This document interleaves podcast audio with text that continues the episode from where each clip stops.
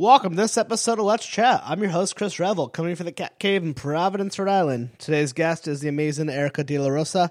She is so cool. She's an actor, educator, a director, a community activist, uh, someone who has been working in the arts for years and now is using it as a form of teacher and uh, teaching and mentoring. And uh, I think that's really, I, I, think it's awesome. I love having people who do cool stuff come on here. Uh, if it's uh, making some cool piece of art or a podcast or comedy or music, or someone who's uh, an actor turned more teacher to help the youth and do something for their community. Erica is basically between New York and San Antonio, but she talks a lot about her time as a working actor in New York. Uh, so the Puentes Young Artist Residency has an amazing GoFundMe page right now that you should and can donate. And if you don't want to donate your money, totally get it. But you can at least share it on Twitter, share it on Facebook. Do it for me at the very least because she was nice enough to give me an hour. So let's try to help her raise a couple bucks or just get the name out there. Go to GoFundMe.com slash Puentes. I'm not sure if I'm saying that right. Uh, oh, it's Puentes NYC Rex go to coretemparts.com. We'll have the page right there. Uh, Erica, sorry if I said any of that wrong. Um, what just a wonderful episode. Uh, as always, you can find me on uh, the Twitter at Let's Chat Podcast. Uh, there's a Facebook page, Instagram account that I use, but the Twitter on it way too much. Dwight and I from the Broken Brain and Megala Magazine have been covering. Dwight and I have been covering uh, Mr. Robot for Core Temp Arts presents TV Ate My Brain, so please check that out. And last two things if you're on Twitter, please go to uh, the ha- uh, the account at Podern Family, which is this amazing account. If you're a podcaster, you got to check it out. Great way to find new shows. More importantly, vote for me. I have until Friday, uh, August 19th. Uh, I'm right now I'm behind, but I want to get in first place. If you could help out, that'd be amazing. And if you like the show, please just leave me an iTunes review. That stuff means the world to me. Uh, the show is free and will probably always be free. I don't it will always be free. And an iTunes review could help out a lot. And, and thank you for all the new listeners that have been coming in. It's been really cool seeing the downloads go up. Uh, to shout out to all the wonderful guests, please poke around, check out some of these back episodes. Um, uh, you know, Carl and Brianna are the two people who say they like these intros, so I'm doing them for you two today. You guys make sure you follow Erica on the Twitter as well at EDLR. I'm rambling. Let's get to it. Let's Chat with Revel and Friends is part of Core Temp Arts, a podcast network featuring pop culture, TV, and movie podcasts. Check out our other shows, That Pop This Live, Talking Shondaland, We Got Five, and TV Ate My Brain at coretemparts.com. The hard, the hard, never thought that hip hop would take it this far. Now I'm in the limelight cause I rhyme tight.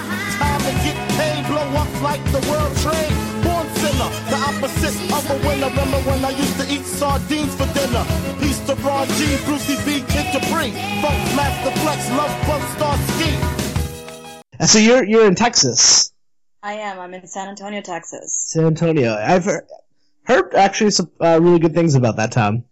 Yeah, like what have you heard? So uh, my wife's friend like lived there, and my wife okay. just gone to New Orleans, and she had driven out to uh, to see her. My wife went to New Orleans. Her friend from San Antonio lived there. Ah, it was just like a nice. Um, so I live in Providence, and she said when her friend came to visit one time, she went to school up here. Then they were visiting after they graduated. She said Providence and San Antonio are these kind of like little hidden gems, or maybe on a national level not everyone knows about it, but if you once you live there, like there's good food, stuff to do, music and art.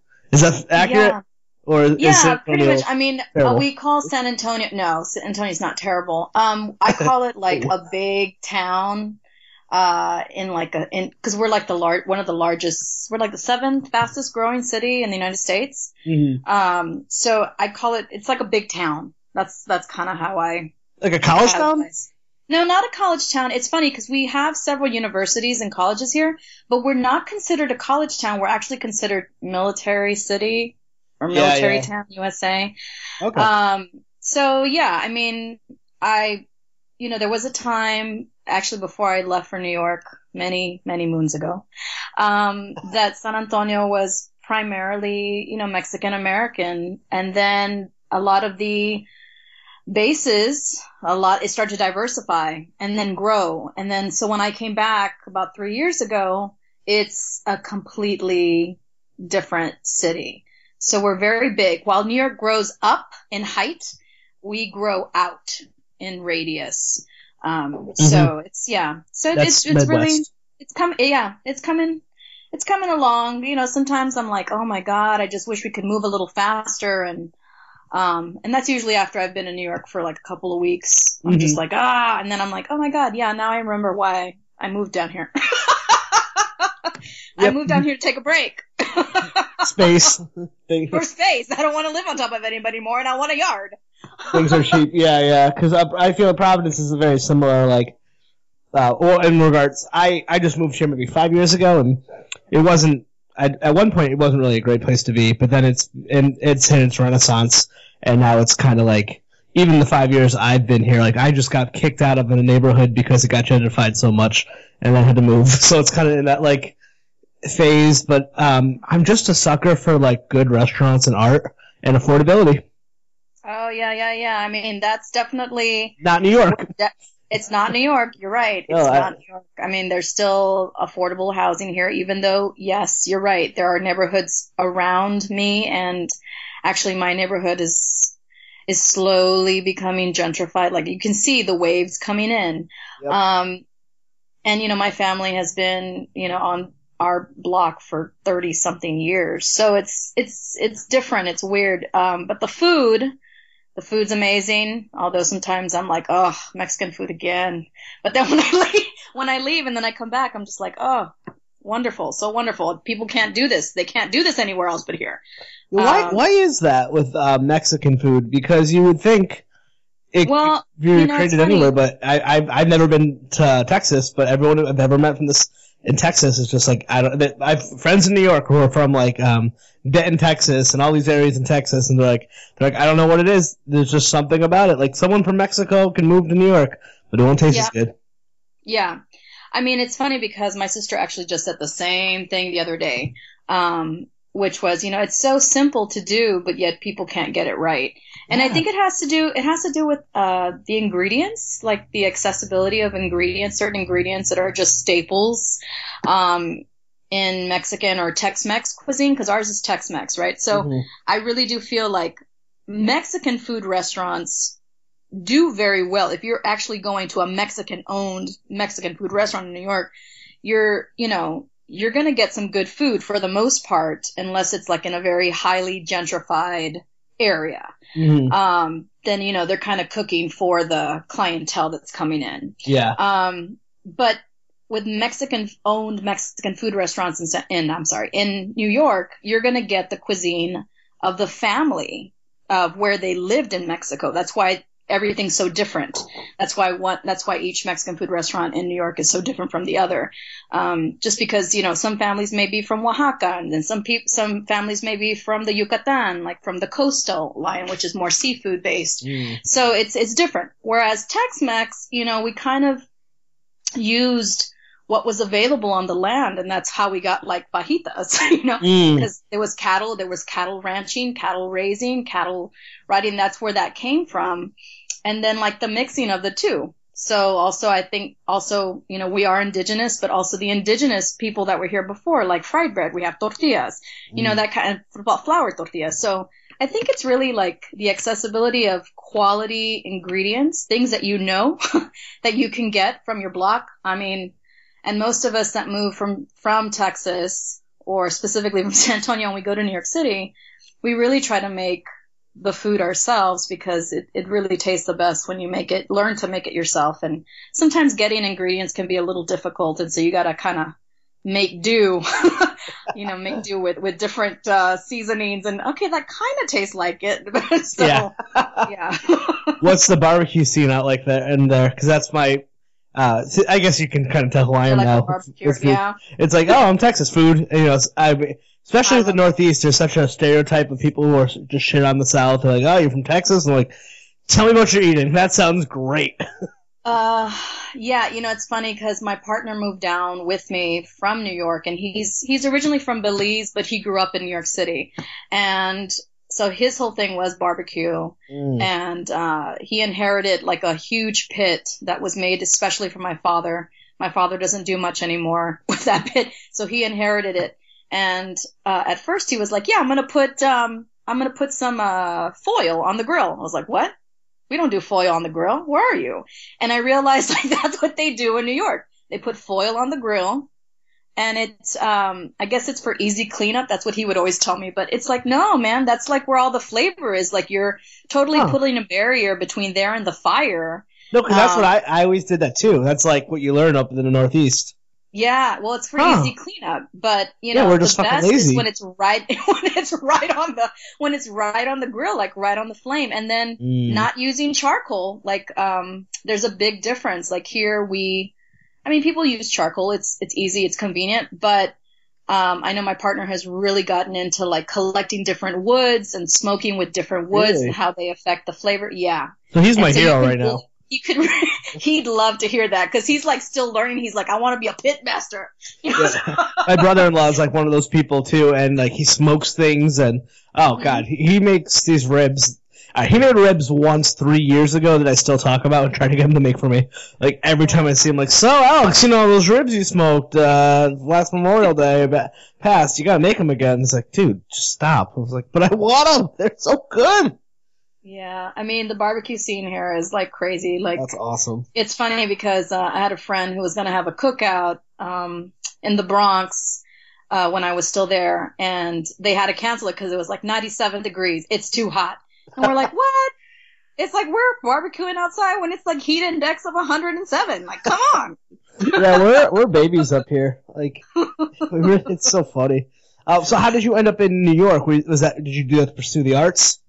Yes, I did. I um, went up there to study. I went to NYU and um, kind of, you know, just didn't go home after the after graduation, um, and just made made a community up there, and started doing my art, and um, and then just started gigging around town, and also do, being a teaching artist and working with young people and different communities and doing arts education. So that's how I ended up there and stayed up there for a very long time, and then um, my lease was up and then I was like, you know, I've always wondered what it's been, what it would be like to go home, especially mm. what I know now. And so I was like, okay, mom and dad are getting older. Let me try this out. Lease is coming up. Do I really want to look for another apartment? And really stress out about that. Yeah. And it's like, let me, let me, let me try this. Let me go home and let me try this. And if it doesn't work, you know, I can travel or I can, you know, come back. I can always come back. Yeah. Um, so I've been very fortunate that I'm able to. I'm not quite yet bi-coastal, but um, where I've been fortunate where I can, you know, go for a couple of weeks in the summer because I'm, you know, working and gigging up there. Um, yeah. And so I've been fortunate. So I, my my goal is to eventually grow that so that I could actually be bi-coastal and be like, okay, six months out of the year I'm going to be working, creating in New York, and then six months out of the year, I'm going to be down in Texas. Let me guess, it gets cold, leave New York, go to Texas? Absolutely. Yep. About to join you on that one. yeah, absolutely. Because I am not a fan of the cold, not even when I was up there. I hate feeling like a linebacker. Yeah. You know, sucks. like just layer, layer, layer. Um, but the funny thing is, like, when it gets cold two weeks out of the year here in San Antonio, um, which is usually in February, it's like, what? I'm wearing like a jean jacket or you know, wearing a sweater all the time, and everybody's like, "It's so cold," and I'm like, "No, it's really uh-huh. not. It's really not that cold." it's when you're wearing so many clothings you can only see your eyes. You know it's cold, and you're like you're doing that walk. You're like, and that's only to go from your car. Oh, you live in New York, but like from my car to my job, or like yeah. the subway. It's like I'm I'm putting up. For me, it's more that I'm wearing all this clothes just to take it off in like a 30 minute period, and then you yeah. have to go back out. You're like, oh, I gotta do all that again. Oh. I know. I you wear boots I and you bring shoes that. with you. I hate it. Fucking hate it. And I really hated the snow. I have to say, everybody's like, "Oh, but the snow is so magical." It's like, no, oh. it's not. It's not fucking magical. It's not fucking magical when it becomes like pea stained, or when it becomes black, or oh. when like your feet get soaked trying to walk from like your apartment to the subway, or it's not fun. So, um, my theory yeah, for snow is like it's only really fun if you live in like a really wealthy neighborhood that gets plowed out yeah. first. And I've never lived in those places. I'm in the usually in the last on the list to get plowed, and like I can't come to work today because I can't get out. Yeah, I mean, I, I always said that snow is the prettiest from my bedroom window. You know, like when it's when day it's one, day so beautiful. Day two, go fuck it. exactly. Hate it. Hate it. So I, I want to hear more about like so what's the teaching around uh, New York thing? Kind of like you're teaching like kids while doing your own art simultaneously. Uh, are you talking about the project that I just am, am completing right now, or are you talking about like when I come up uh, during the summers? Well, let's do both. okay. So um, during the summers, I'm part of a collective called Echo Arts, and um, it's created by a really great friend and mentor of mine, Ellen Kirschbaum, and she's she was an arts educator in New York City. She like started two performing arts schools in Spanish Harlem, and she's 80 years old and she like does what she wants and she fucking doesn't care, and I love her. Oh, I, so I love her. so she um she created these uh, relationships or nurtured these relationships with several with within the CUNY system and that's how I, you know, she saw me when uh, I was performing with the group I used to be with, and she saw me and she was like, "I saw you do a poem," and I was like, immediately, I want her. And so she gets like these amazing artists together and puts them together for several gigs, depending on what is needed in the CUNY system or in, actually in any educational system. And we go into the schools, um, primarily college, um, and we use our skills, our individual crafts to like help build leadership skills using the arts as leadership, uh, leadership building skills. And yeah, that's what we do. And so it could be anything from like getting a 60 year old who has never had, or 65 year old that's never had any kind of arts education, never sang, never danced. And, you know, we put them in a mini workshop and it's like, hey, this is what we're doing. This is what we're in two days you're going to be performing this and wow. you're going to be great. And sometimes we get resistance. Actually, a lot of times we get resistance. And then by day three, it just depends on how much money is in the program. Um, but usually by day three, sometimes we're very fortunate where it's five days later. Mm. Young people are doing things that they never thought that they could do before. And that's always very inspiring and, and beautiful to see um, no corny way. I know that, but no, they just like, beautiful. whoa, I got to do that. Like, whoa, I totally didn't get to do that. I didn't know I could do that, and that's what I love seeing a lot. Well, you know, it's what my dad never. Um, so my dad's a painter, but he never started painting until he was like in his 40s, maybe late 40s, early 50s, and now he like, uh, he's retired, so he's not a professional painter, but like he has galleries all over the state, like on a regular basis, and it's just like and I think I was like, when someone was asking why he had never done it, it's just like, just never, never, the opportunity never presented itself. And like me and a lot of people have it sometimes that you could, you could be your own worst enemy, but like, well, I'll be no good at this and I'm not going to do it. And sometimes you need like people like you to step in and be like, who cares? God, when you get to a certain age, you're just like, I'm too old for that. I'm not trying. But at 60 to be like, try something new? Good, good damn. yeah, yeah. So like usually we well, right lately we've been teaching with um, a civic connections program out of Kingsborough Community College, and um, that's for young people or just any person actually that's coming into the educational system, community college educational system in the second semester because that actually second semester has been proven the stats that they are the highest uh, group to actually drop out, uh, mainly because they don't get that freshman startup in the fall. Yeah. Um, and for some reason, yeah, it's usually like working families that start, or working people, working moms and dads, or even continuing ed, um, that start in the second semester, and they actually end up dropping out first. I'm um, one of those community college second semester dropouts. Yeah. Yeah, I, I eventually, so, thank God it all worked out. I ended up eventually going back and get my bachelor's, but yeah, cool. I, I was totally one of those like straight to community college, did semester two, I was like, fuck this, gonna work.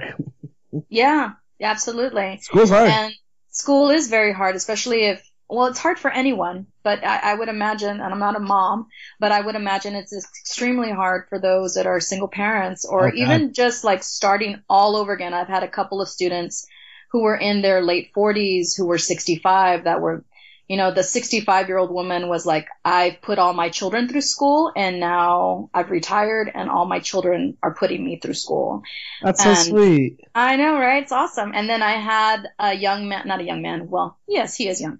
He's, uh, he was like 45 and he was like, I used to work on Wall Street and I fucking hated it. And so now I'm really going to follow my dream. He's like, the crash happened. This was several years ago. And he's like, and so I'm going to start all over again and I'm going to do what I really want to do. So it, you know, hearing stories like that are very inspiring. You know, I, I totally play into it too. Like, oh, I'm too old or I'm getting older or, um, but hearing stories like that and actually seeing people put the action into really creating the lives at any age, it does not matter where you are, is just like so cool and such a such an inspiring like jump off point for me to like get my shit together, right? I, maybe this is just what movies have taught me, but I don't think there's many people at 65 are like, I'm finally going to become that investment banker. It's only, it, it's generally the arts because I think a lot of people want to have a creative field, especially to make a career out of, but it's hard. It's and yeah. risky, and if you can't, it, it, some people just don't have the well because there's the arts, ta- there's the talent, and the business aspect of right. it that not everyone has. You're absolutely right. Yeah, I mean, um, that was something that in the pro- excuse me in the program that I created the artist residency for young people here in San Antonio. Um, that was a very important aspect of it um, because, and please forgive me. Um, I think that a lot of this younger generation sometimes forgets how much work is put into getting the actual product. It's not something that actually mm-hmm. appears. Um, and that was something that I, I kind of was getting the, uh, I was kind of getting that feeling anyway from some of my students. And then when I finally heard some of their responses or would hear some of their conversations, she was like, Oh, I had a student. Oh, I, I didn't think that I needed to put that much work in. Well, child, what were you thinking? You know, it doesn't just yeah. appear.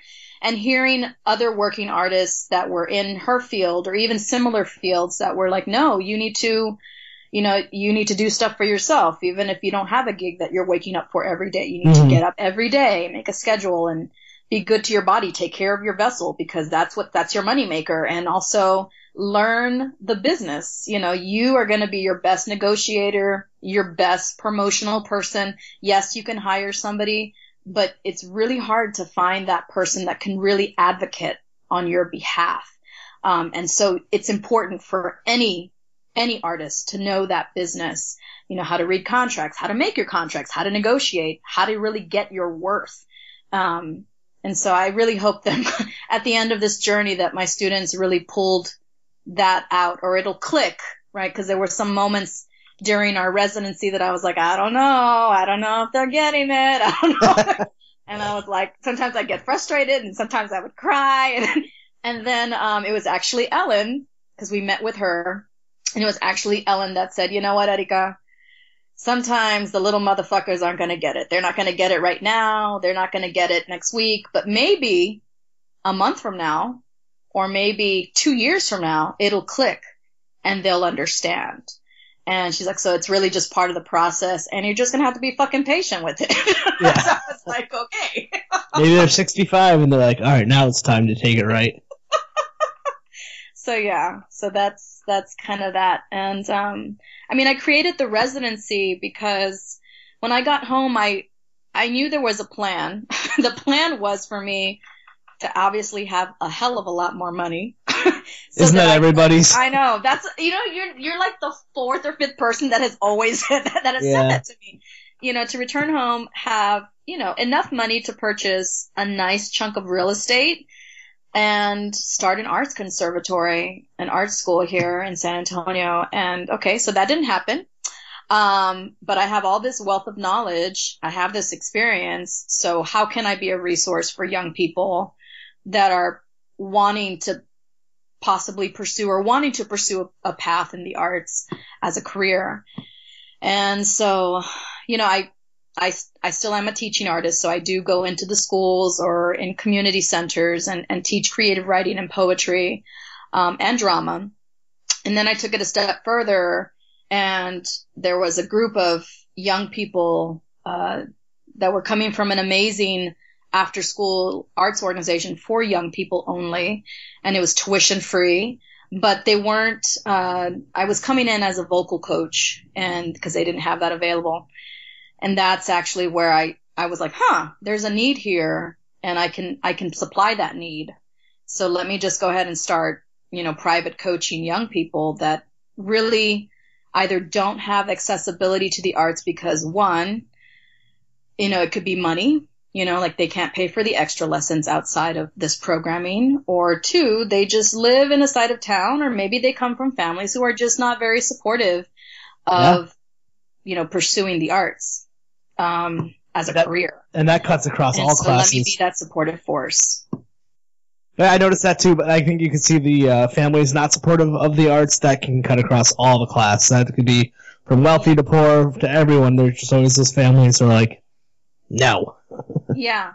So I created this residency because I was like, you know what, young people that, and I, in conversations with a lot of young artists that were out there and were going to school, you know, one of the first questions that I would ask them was, you know, um, have you spoken to other artists that are doing what you want to do now? And a lot of them said no. And I was really amazed that they just weren't seeking that out.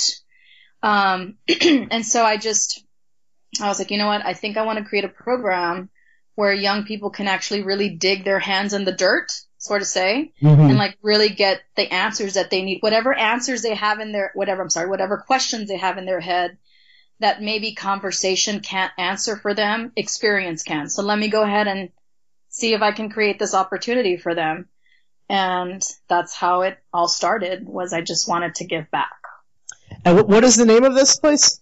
It's called uh, the Puentes Young Artist Residency. Okay, perfect. So this is also the GoFundMe page as well? Yep. Yep. Okay, cool. I, right. I want to make sure I got that right because I was like, I think we're talking about the same thing. I was like, yeah, could maybe also give uh, people, we should definitely plug the GoFundMe. I'll put an intro in the front as well. Um, but, uh, so there's also a GoFundMe uh, page for this awesome arts residency. And, oh, you guys already have, uh, some donations. Well, yeah. I mean, the thing is that we've just complete, well, we haven't just completed it. That's not, that's not true.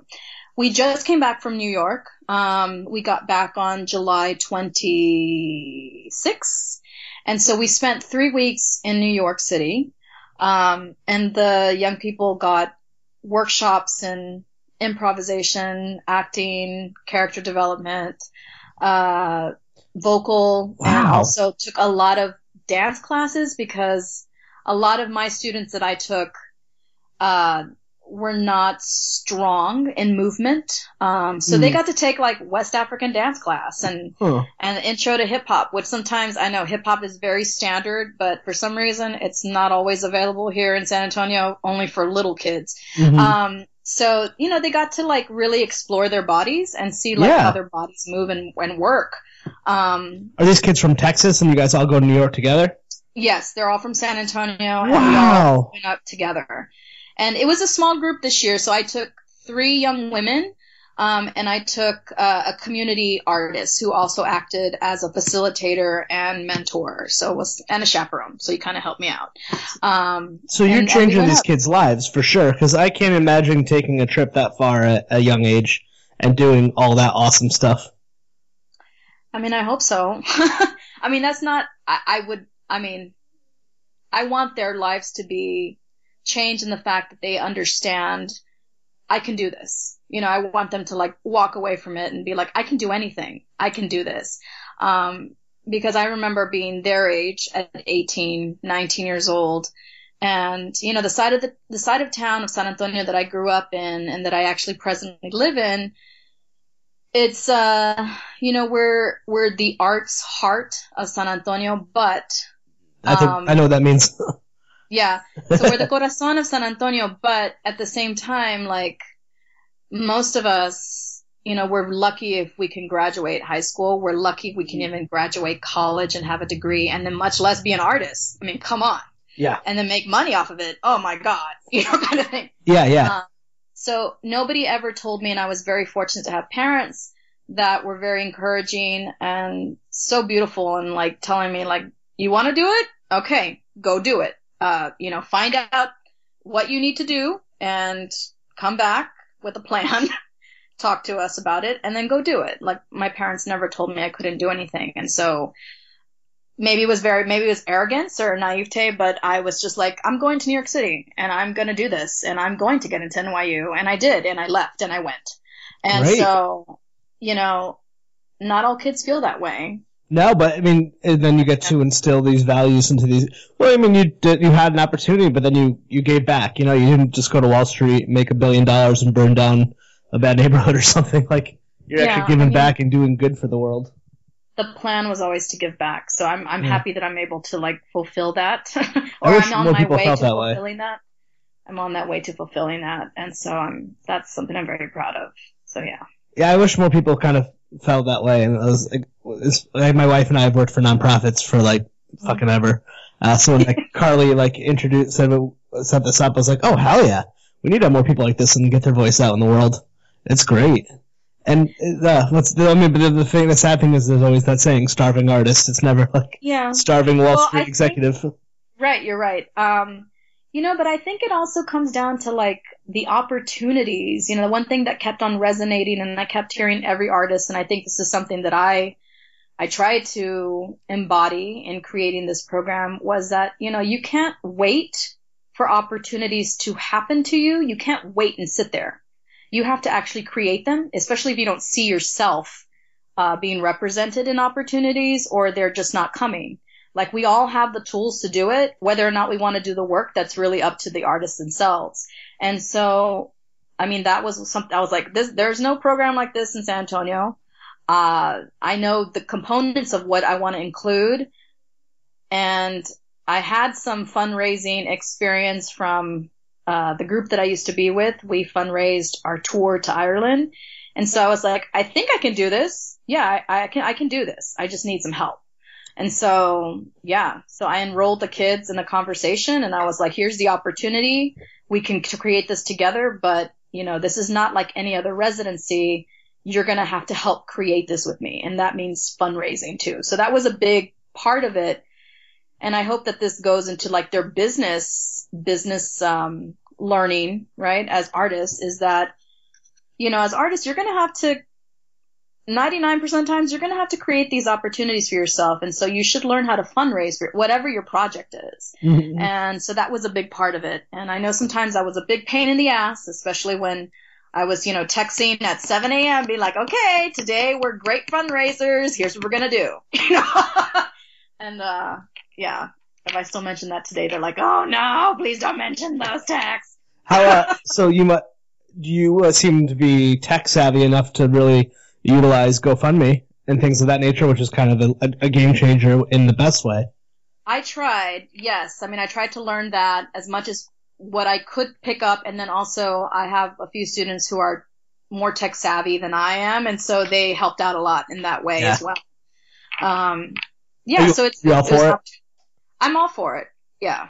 Yeah, some people have mixed review, views on this stuff. I'm like, well, just don't give your money to it if you don't like the project. It's that easy. That's what I'm saying. Like, hello, read the campaign and then like see how you feel about it. If you don't feel like it moves you, like you want to give, then don't give. Then just share. At the, anyone listening, at the very least, just hit share.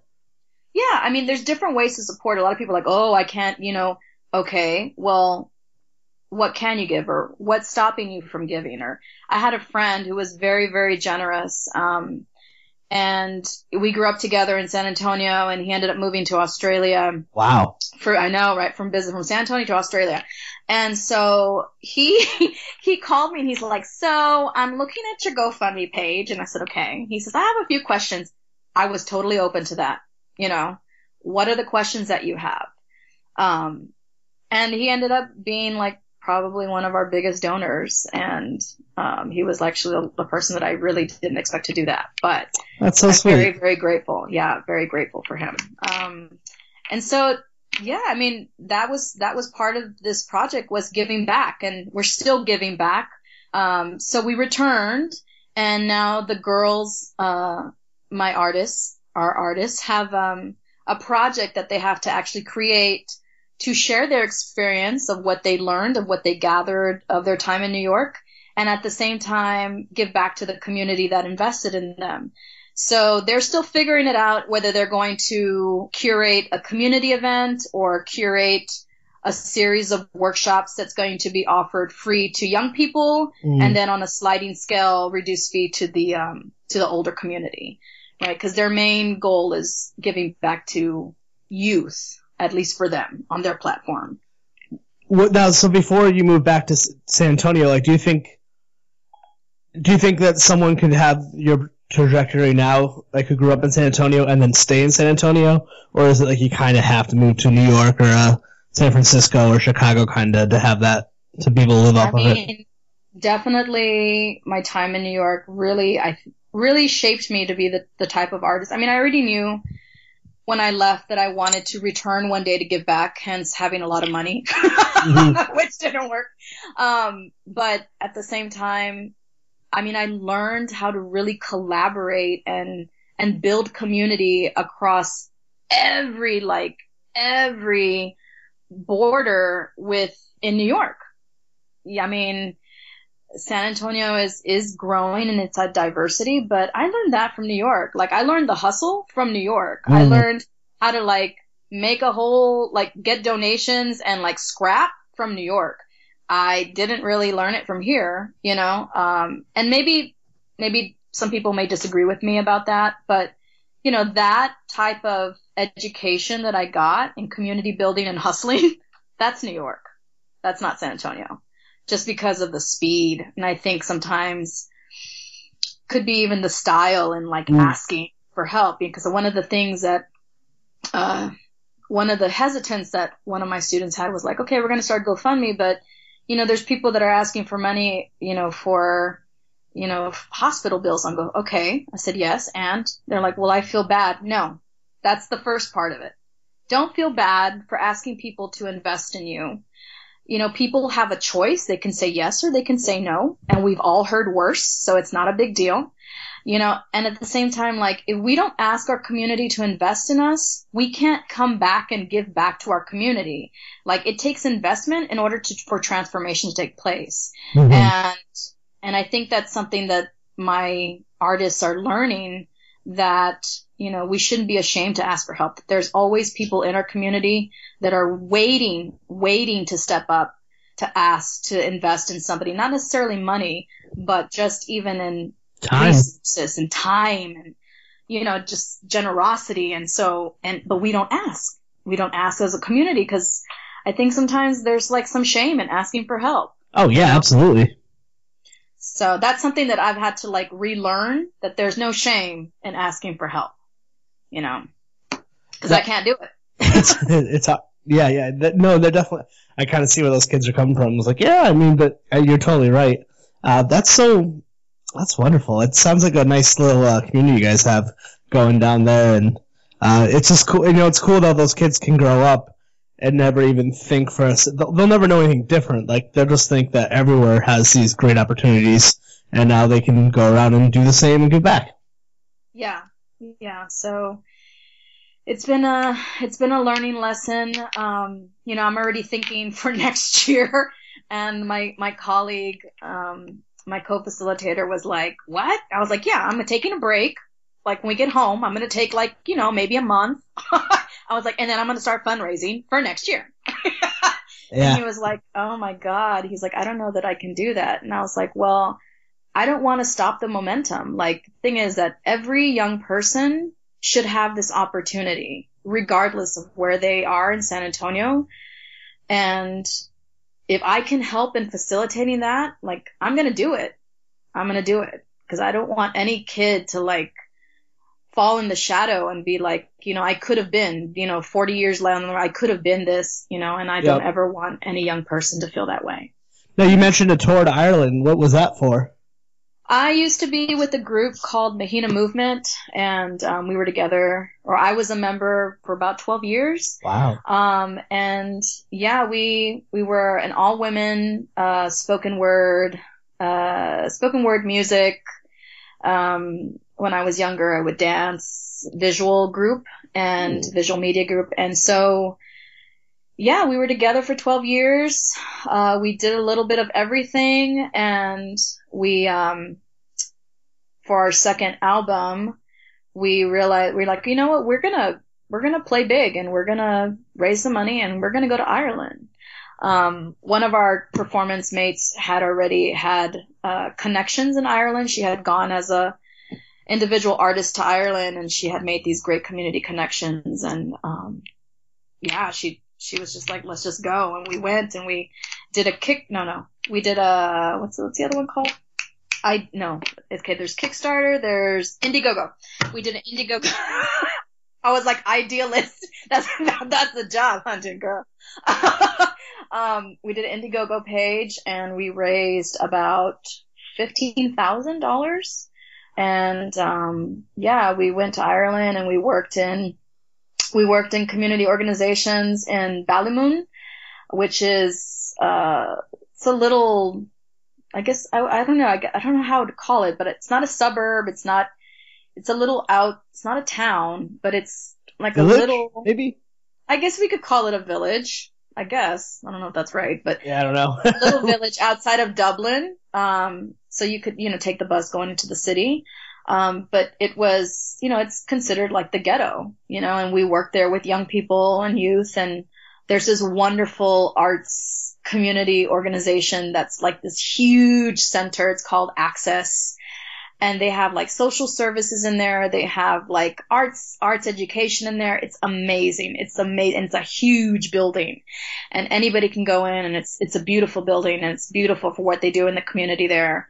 And yeah, so we did, um, arts education workshops and we did some gigs around town in Dublin and we also did some along the coastal line and um, it was amazing. It was ama- it was it was absolutely amazing. It was life changing for me. And so, like, if I am able to see the world for my family, then I want some young people, or not some, but the young people that I work with or that I that cross my path to be able to feel that they can do that too for their families. Now, what kind of music, like spoken word vi- dance, like for someone like me, I like doesn't isn't part of that world. What is that like? What is that? Uh, we did a little bit of everything. So we'd like combine like folk, blues, hip hop, R and B. Um, sometimes I would rhyme in Spanish. You know, so it was it was like kind we kind of just kind of threw it all up together and see what came out and and what came out was you know movement. Yeah, That's really cool. yeah. Very grateful for my time with that. Yeah, and God, you get to go to Ireland. That's, that's so awesome. I know. I fell in love with Ireland. I love that was definitely a spiritual yeah. Um, it was funny. I had a friend. She did a workshop with us, and my student asked, you know, oh, are you from New Orleans? Because she had a T-shirt that says something with New Orleans. She's like, no. She's like, but I'm connected to New Orleans. It's my spirit animal, and that's how I kind of feel about Yeah. Ireland. It's Yeah. Whenever you go to do that, your favorite travel place, like I'll feel like that forever. Yeah. That's a beautiful thing. Man, I don't even. What are like eighteen and nineteen year olds like into nowadays? I I'm so far I removed don't from that. know. Um, they're really big into pop culture and social media. So, So, they're like, they're just big. so, well, uh, well, Well, I don't Snapchat. Okay, yeah, they Snapchat all the time, and I called it Snatch Chat because I am so sometimes against, you know, like following like what's what's in now in social Mhm. media. I know as an artist I need to change that mind frame because I want to stay current, I want to be connected. So it was the same thing, you know, when Carly was like, I'm on Twitter. So several years ago when Twitter first came out, I was like, ugh, twatter. And I just, Mhm. I couldn't stand it. And then eventually I became part of Twitter. Um, so I felt the same way with Snap, Snapchat. so I was calling it, I was calling it Snapchat. Um, yeah, but I mean, I mean, they video for like every little thing. Like even, I was like, why? I don't get it. Why? Um, and one thing I didn't understand, and I spoke to one of my students about as we were like shopping and stuff. I said, I don't get, like, I, t- I, I, I guess maybe I went through this phase when I was their age or maybe when I was younger. I loved Menudo, you know, that Puerto Rican boy. Ricky Martin. Yes. Oh, I know Menudo.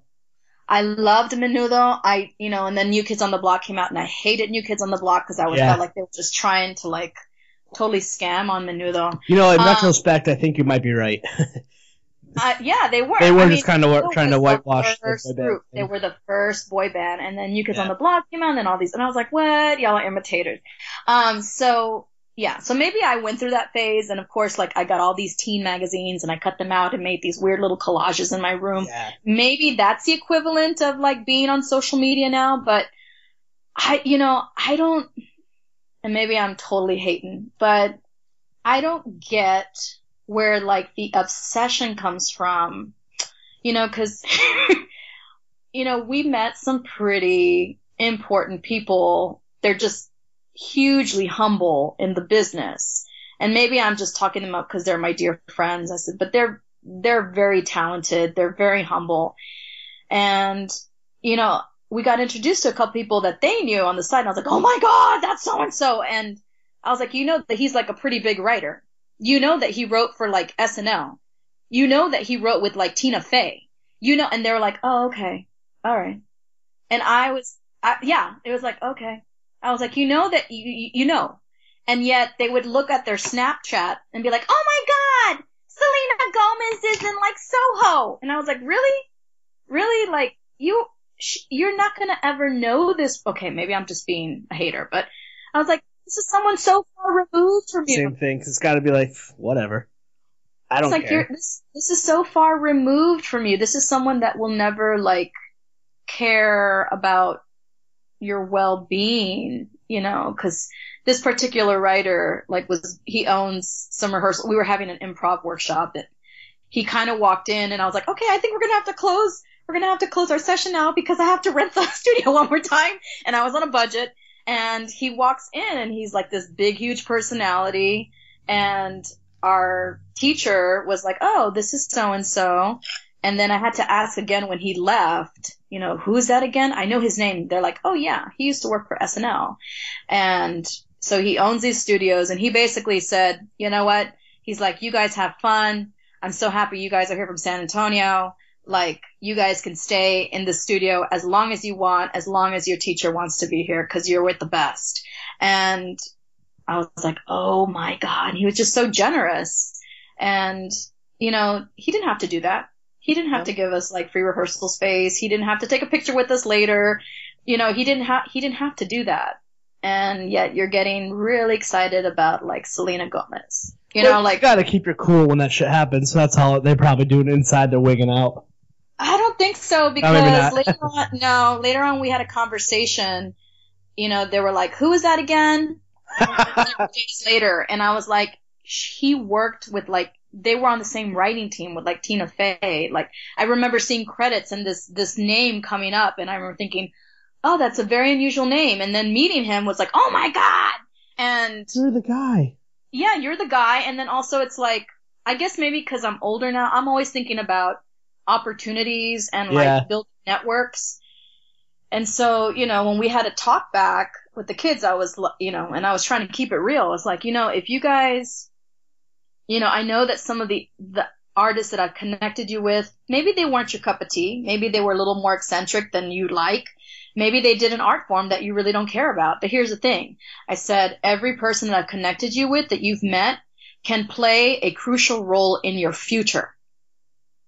So it is important that you listen. It is important that you're professional. I don't care if this is not your cup of tea or you're too tired. You're going to look perky. You're going to be grateful. You're, you know, like it just because I felt at one point in the trip, like it was just kind of like, like they were, you know, they weren't, they weren't getting it. Like it wasn't connecting. Yeah. Um, and so that just frustrated me. Well, you just went into teacher mode. I went into teacher mode and I was like, if you were smart enough, you should be building this network. Hello, this is part of the school. It's building like, network. Yep. no, they, you need that. You need that because yeah, that's kind of sweet. So, um, so then they were like, oh yeah, oh, and I was like, yeah, hello, hello. Tina Fey is pretty cool. They they like Tina Fey. I hope she's still yeah, cool. They, do. they love Tina Fey. And she's the best I have one student in particular who like adores Tina Fey. Oh, she's um, so great. So yeah. So like, mean Girls is awesome, and she wrote it. And I used to get made fun of for loving that movie when it, came out, and now it's like decades later. Like that's a fucking solid movie. I mean, I, it was marketed poorly because of Lindsay Lohan, but it's a great movie. Yeah, it really is. I really do love Mean Girls, and I have to say, I admit, I have like, I have an affliction for coming of age teen movies, no matter how poorly written they are. Yeah. I love them. I cannot, I have to sit and watch them. I don't care. Yeah, but that Mean Girls was written well and good, and it was a little more, it was, ah, it's just so fucking good. Everyone go watch Mean Girls. That's what we're here for. Uh, before we uh, wrap it up, was there anything we missed or anything else you need, what we should cover? Um, no. I mean, I think, thank you so much for having me. I really oh, appreciate I really appreciate you taking your time and, and like. I wasn't doing anything important. Don't worry. Well, no, it's like I was asleep on the couch for 20 minutes before this. Could have been like, I don't know her. I don't know if she's gonna be boring or not. Uh, so you really took a chance yeah. on me. So thank you so much. Oh yeah, really shout out that. to Carly for connecting us. No, I'm all about trying to have more diverse guests. I was like, it's got to be more people, and I just love talking to the art, art artsy people. Are awesome. Thank you so much. Thank you, Carly Davis Jr. I How do you guys know each other? Do you guys like know each other just online or in real life? No, we we know each other in real life. Um, I met Carly through uh, the group that she used to be with, uh, Chica Luna Films, Chica Luna Productions. This oh. was like oh. back in the day. Um, actually, when they had their offices in Spanish Harlem, my group rented a table so that we could be more office savvy, um, which we never really fully utilized.